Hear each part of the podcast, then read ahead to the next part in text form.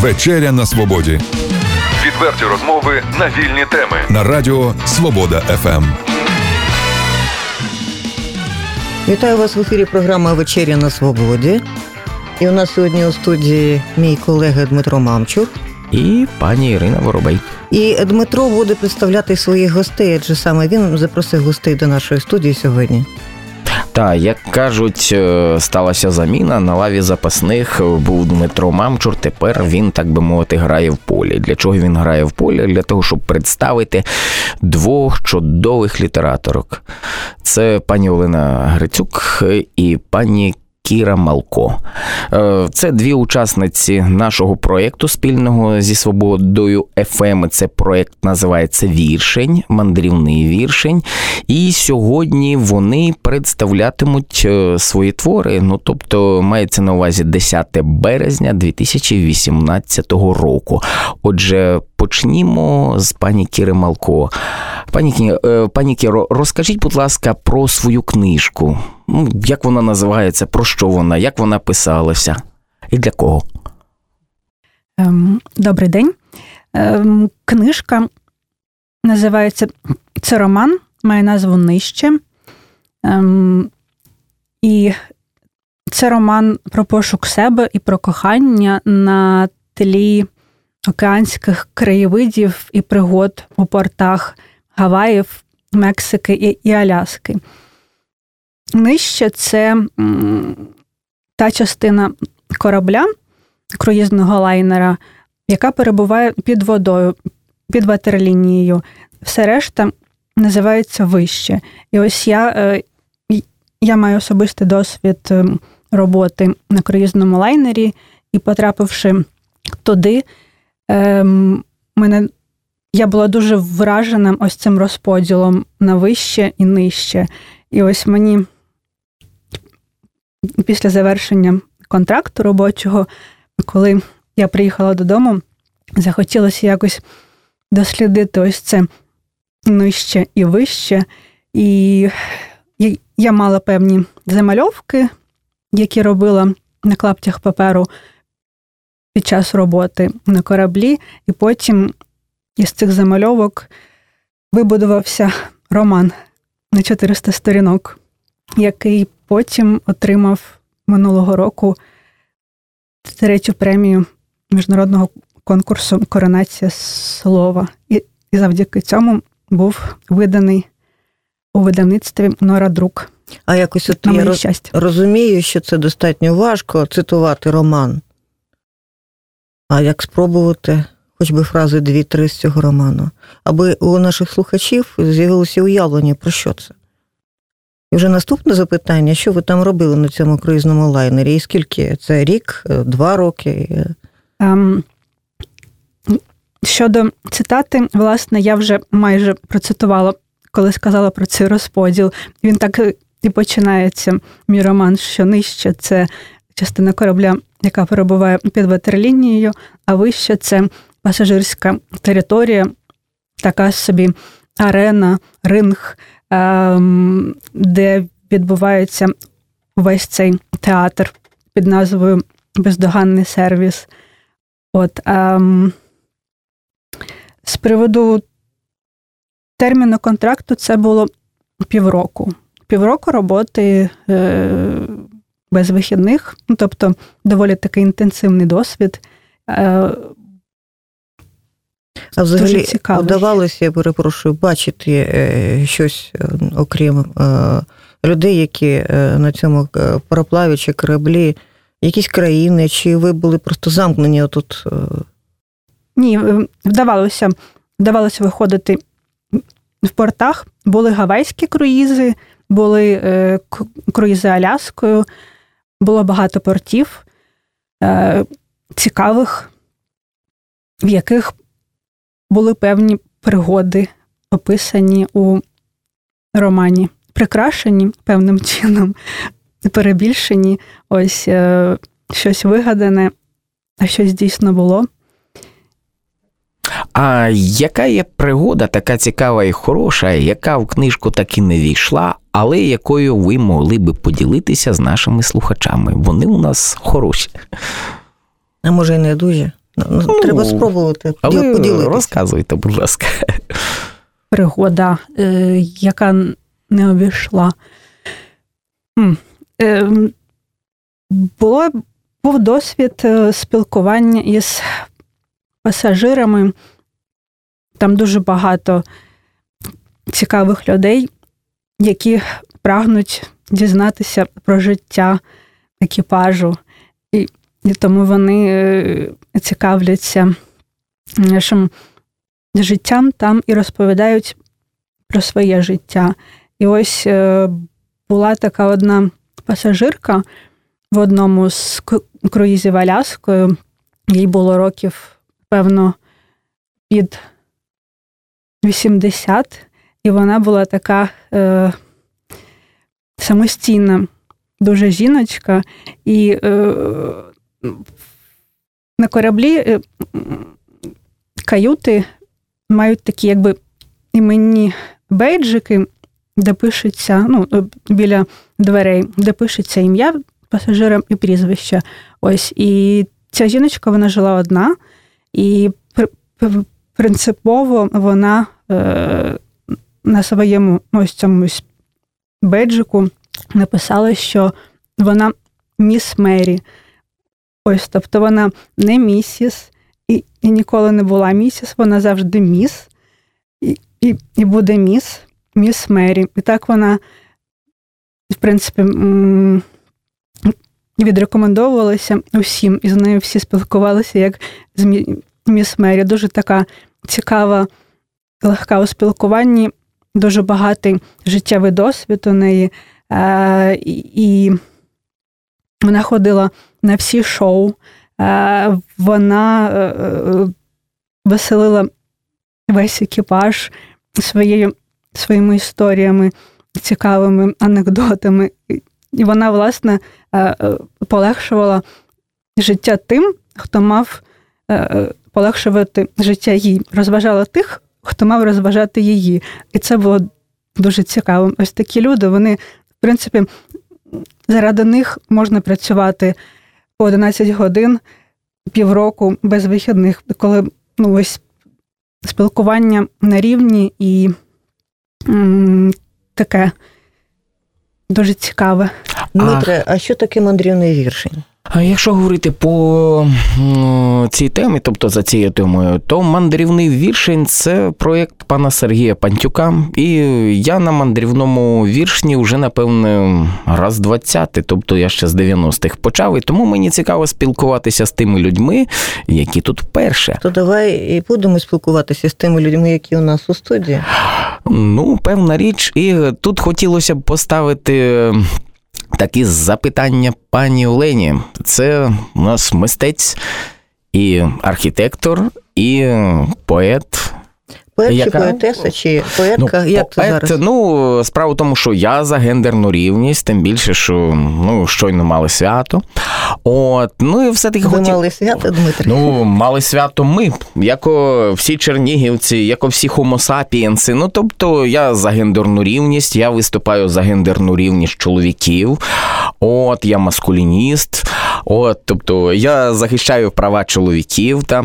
От, ну але питання в тому, що мені хотілося би знати, як взагалі можна поєднувати буття архітекторське і буття.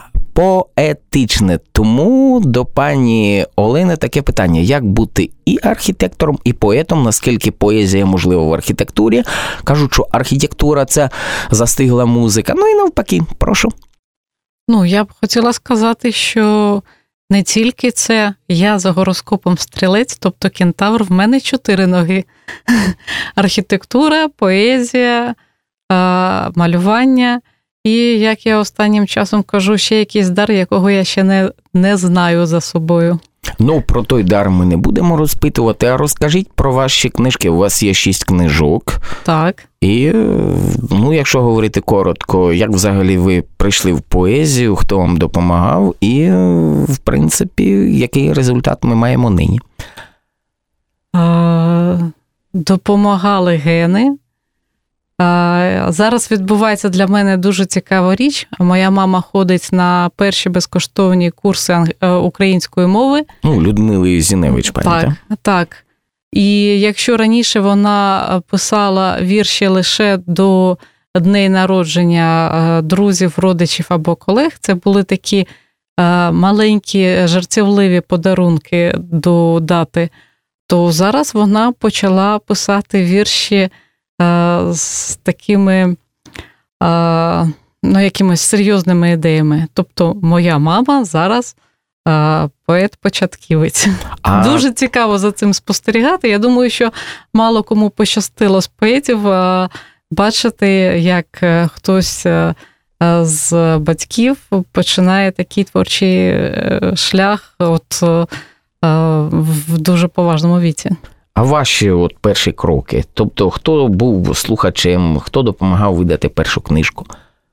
Ну, в мене так була підтримка моїх батьків. Вони були першими слухачами, першими критиками. А моя перша книжка в неї ввійшли вірші, написані за 10 років. Тобто я е, ну, мріяла про свою книжку, але весь час мені казали на якихось конкурсах: ну, ми б могли зробити тебе переможцем конкурсу і видати твою книжку. В тебе є чудові українські вірші, але ж ми знаємо, що в тебе набагато більше віршів російською мовою, тому ми не даємо тобі перемоги і можливості видати першу книжку. Ну, я до цього ставилась е, з мужністю і терпінням. От. І е, перша книжка з'явилася, коли я була зайнята своїм синочком, я була у декретній відпустці. А мій батько взяв на себе клопіт звернутися до видавництва у Ніжині і Е, принести туди мої вірші. Так е, з'явилася перша книжка. І виходить, що в мене книжки видані у Ніжині, Чернігові, Харкові і Києві. А оця от е, книжечка, яку я пам'ятаю з 90-х, що пан Хрикін вам допомагав видати. як що То взагалі був сам видав. Взагалі, Хрикін зробив для мене е, такий, ну, це була неоціненна допомога, тому що сам видав мав тираж як у офіційних видавництв, тобто це було дві книжки накладом по 300 примірників. Це була книжка Дарю вам, тоненька, товстенька, де були переважно вірші і трішки графіки, і книжка Дія Чарзіля, в якій кожен вірш був проілюстрований, і так вона вона трішки була схожа на витвір ювеліра, тому що я тоді дуже-дуже гралася з товщиною лінії, з образами, з тим, як образи перетікають з однієї ідеї в іншу. Тобто це для мене було таким дуже трепетним досвідом. Дмитро, чув ти, як говорить пані Олена, батько взяв на себе клопіт? Чудеса, правда?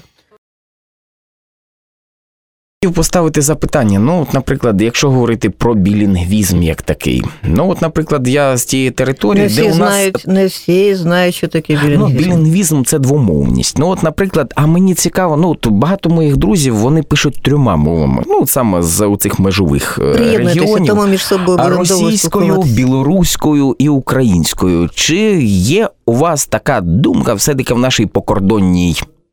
Області вивчити ще білоруську і зробити щось білоруською. З'являлося? Ну, такої думки не з'являлося, але був такий досвід, що коли я поїхала у Вінницю на е, поетичний фестиваль е, Малахітовий носоріг, то е, е, я опинилася в одній кімнаті з Тетяною Шейною. Зараз це дуже відома білоруська поетка. І найперше, що ми, е, з чого ми почали, якою мовою ми будемо спілкуватись. Тобто е, е, відповідь, яка була на поверхні, російською, тому що вона знає російську, і я знаю російську. Але я запропонувала, щоб кожна з нас розмовляла саме мовою своєї країни, тобто вона білоруською, я українською, щоб подивитися, що з цього досліда вийде. І вийшло дуже цікаво тому що е, за е, три дні спілкування в нас було лише два випадки, коли ми не зрозуміли якесь слово, якийсь контекст. Тобто, взагалі, все було зрозуміло. І було дуже цікаво чути мелодику іншої мови, фонетику, як схожі слова мають якісь відмінності. Я і досі так бережу цей спогад. І було цікаво, що ми настільки цим захопилися, що Тетяна саме білоруською запитувала у місцевих, як куди нам пройти. Ну і І виходило, що е, перехожі спочатку так а, остовпіли, дивилися на неї так, намагаючись зрозуміти. Потім до них поступово доходив е, е, сенс питання, і тоді вони відповідали. Але виходило, що я бачила, що вони дуже ретельно добирали слова, щоб вони ну, дійсно красиво звучали у відповідях. У мене запитання до двох гостей наших у студії одразу. Що для вас, мандрівниця віршень, вершень? От е, чому ви тут сьогодні у Чернігові? Чому ви берете участь у цій у цьому фестивалі чи у цій акції? Я ж не знаю, як Ну, чому ви приїхали до Чернігова? Ну, іншими словами, то й так. Може, спочатку пані Кіра відповість? Добре, ну, по-перше, тому що Чернігів прекрасне місто. Ну, якби він е, цей, цей фестиваль в Уніжині, то не приїхали б? Не знаю навіть. Можливо б і ні.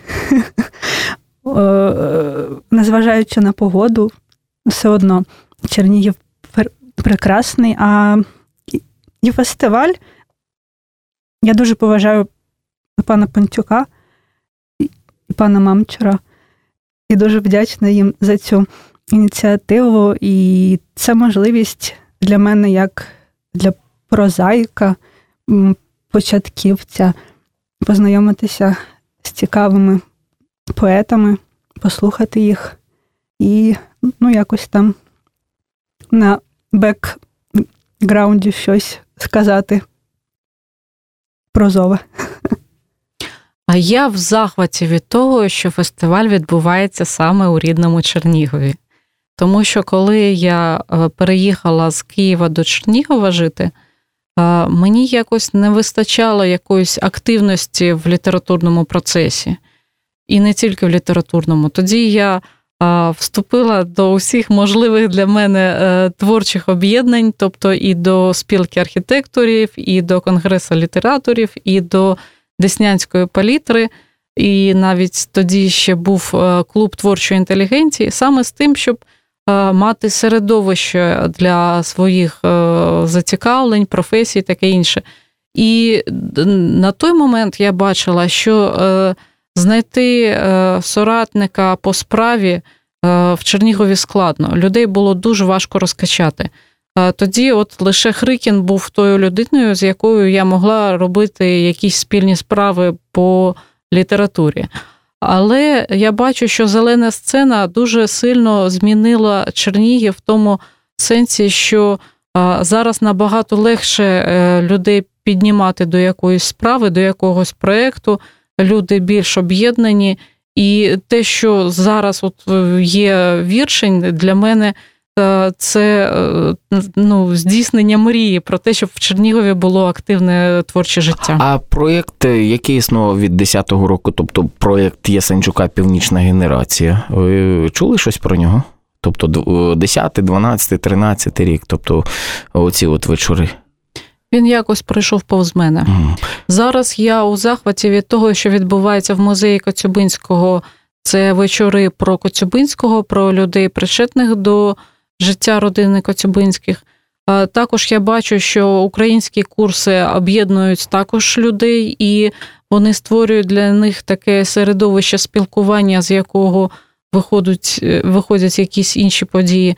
Тобто зараз вже так дійсно більше якихось е, таких осередків е, навкруги е, саме якоїсь літературної справи, чи то вивчення мови, чи то знайомства з історією, з літературою, таке інше. А можливо, і соціальні мережі, врешті-решт, об'єднують людей, і люди більше спілкуються між собою, зустрічаються, завдячуючи новим новітнім технологіям, які ну новітні технології як об'єднують людей, так і роз'єднують. Тому Оце, що якщо вони лаються там у соціальних мережах, тоді так. вони будуть роз'єднувати. Ну, якщо лаються, і якщо людина просто уходить у віртуальне життя від реального.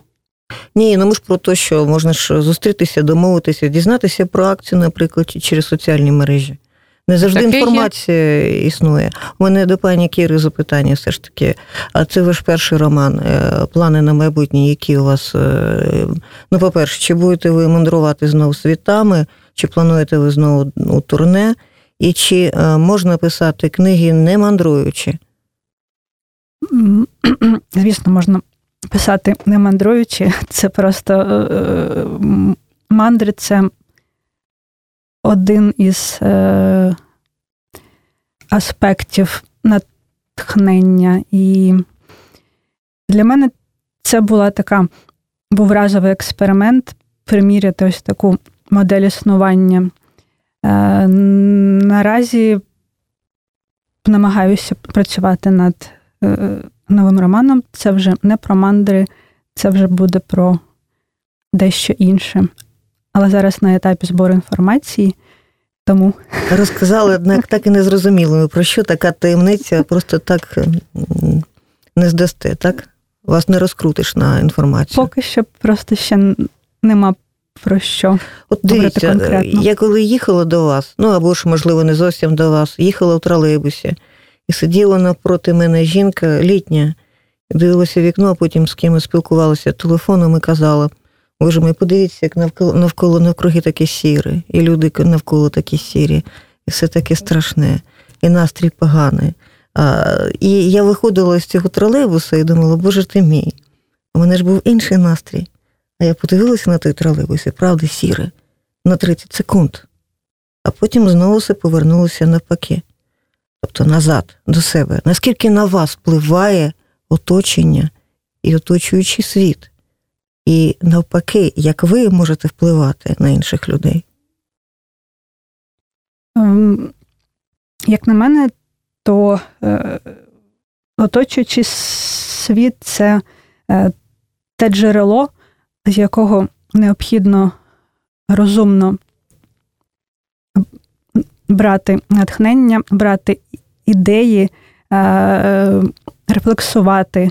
І навіть якщо імпульси, які надходять е, з оточення, наприклад, те, що сказали ви, вони бувають негативні і можуть там. Роздавити може світ, роздавити, якщо не ну, захищатися. Ну, розумієте, я ось про що? Знаєте, якщо всередині є стрижень якийсь позитивний, то ці імпульси вони об нього просто будуть розбиватися. Е, вони роздавити не можуть, вони можуть кольнути, вони можуть на 30 секунд, як у вас, ось якось так ну, е, зіпсувати настрій і все. Але якщо всередині все в порядку, скажімо так, то е, можна бачити не лише сіре навколо, а навпаки, сприймати, е, бачати скрізь позитив і знаходити яскраві кольори. Але сірість вона теж потрібна інколи. Для контрасту, як і усьому. Дмитро, я от їхала сьогодні, і правда, мене запитання є безліч. Є така нагода поспілкуватися з нашими гостями і е, знайти відповіді на своє запитання. А я хотів би ну, все-таки для пошуку відповіді якраз поставити запитання, бо час нашої передачі, на жаль, завершується. І наскільки фестивальний рух, літературний рух, оцей, як кажуть, двіж, є альтернативою, скажімо, на цей агресивній сірости, яка ну, лізе з погоди, лізе з якихось думок. Тобто, що для вас цей хороший, веселий фестивальний рух. Я трішки хочу сказати, що є картини, написані в земляній палітрі, в сірих тонах, а є картини, написані е, яскравими кольорами. Є шедеври і в тій, і в іншій палітрі. Так само, як е, дуже цікаво дивитися і на пейзажі, наприклад, італіянські, з дуже такою багатою рослинністю, з яскравим високим небом. І так само цікаво дивитися на пейзажі е, північних країн, коли таке низьке придавлююче небо, якісь важкі кольори, але і те, і те красиве, і цікаво знати і те, і інше. А щодо середовища, то середовище то ніби ґрунт для е, зернятка. Тобто е, зернятко воно залишається самим собою у будь-якому ґрунті, але з іншого боку, в одному ґрунті воно розквітає, росте і йому добре, і воно може проявити усі свої якості. А в іншому ґрунті йому важко прорости, важко е, відростити великі красиві листя або великі пахучі е, квіти і так само плоди. І це саме про наше середовище в нашій країні також. Ну, е, Дмитре, хочеться сказати, що роль ведучого в якості ведучого вечері на свободі у тебе вдалася. Ой, дякую, дякую і дякую нашим гостям, які прийшли так, до нашої так, студії так. сьогодні. Дякую вам. Дякуємо вам. Дякуємо вам навзаєм. Відверті розмови на вільні теми у програмі Вечеря на свободі. Речі на тиждень у понеділок, середу і п'ятницю о 18.00 на радіо Свобода ФМ.